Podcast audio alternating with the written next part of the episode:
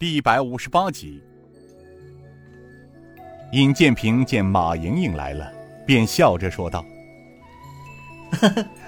师兄师姐，我为你们介绍一下，她叫马莹莹，是原晋江知府马伯伯的千金小姐。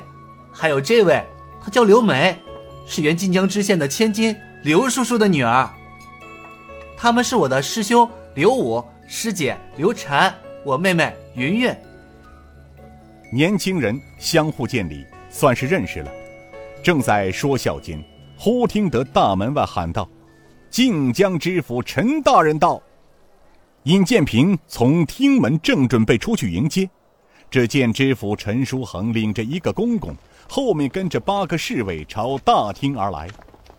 八个侍卫中有两个尹建平认识，一个是侍卫统领陈玉德，另一个是晋王府统领赵成武。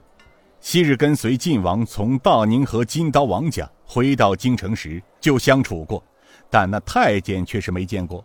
那太监走上厅台，只见他文刷一条，从袖内拿出一道圣旨，高声道：“皇上亲封代天巡视、白虎令史尹建平接旨。”尹建平等人，就连坐在大厅内的众官员，急忙出来跪下。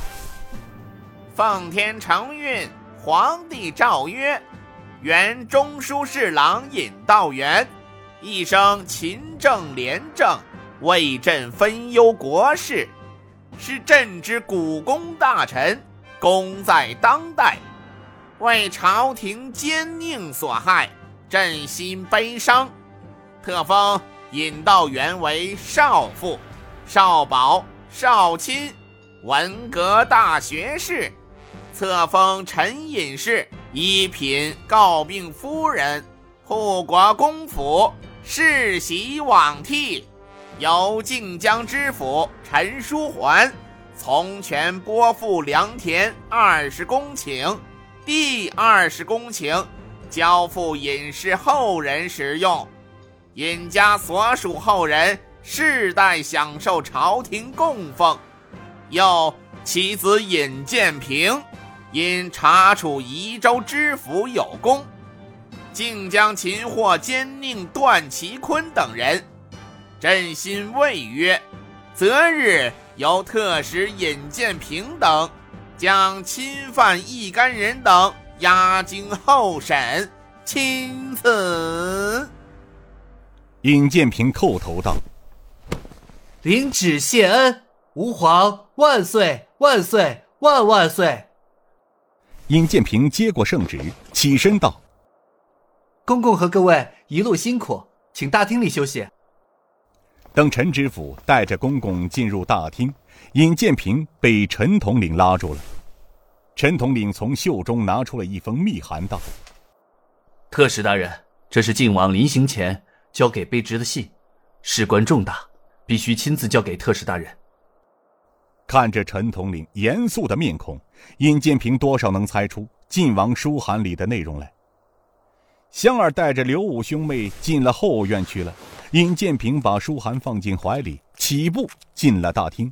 众人纷纷向他拱手致意。这深秋季节，冷得让人不想出门的日子，许多江河都已封冻，厚厚的冰层可以承受四轮大车在上面行驶。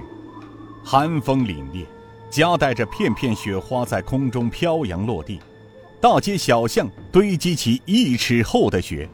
银府大厅上，一个巨大的火盆，炭离火烧得嘶嘶作响。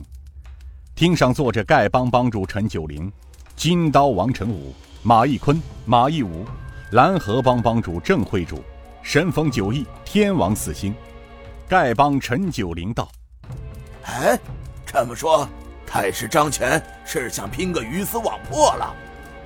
王成坤道：“从太师张权大量花重金，从江湖中搜罗黑白两道的高手的情况来看，他有这个能力，买通众多的高手与之卖命。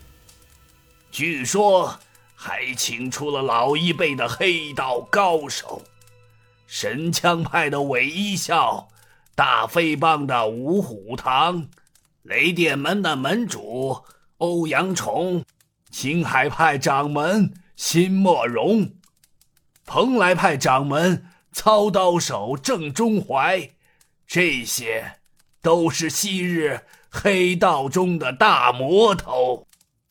东国雄呵呵笑道：“呵呵呵看来太师这次真的想孤注一掷了。”陈九龄又道：“是啊，朝廷侍卫动不了，他只能花重金雇黑道高手。一旦事情败露，大可一推了之。哼，他这招叫驱虎吞象啊。”马义坤笑道。张太师老谋深算，这一招的确管用，动用了这么多的黑道魔头，看来他的本意，并非是只想救出段其坤等人那么简单，只怕还有什么别的企图。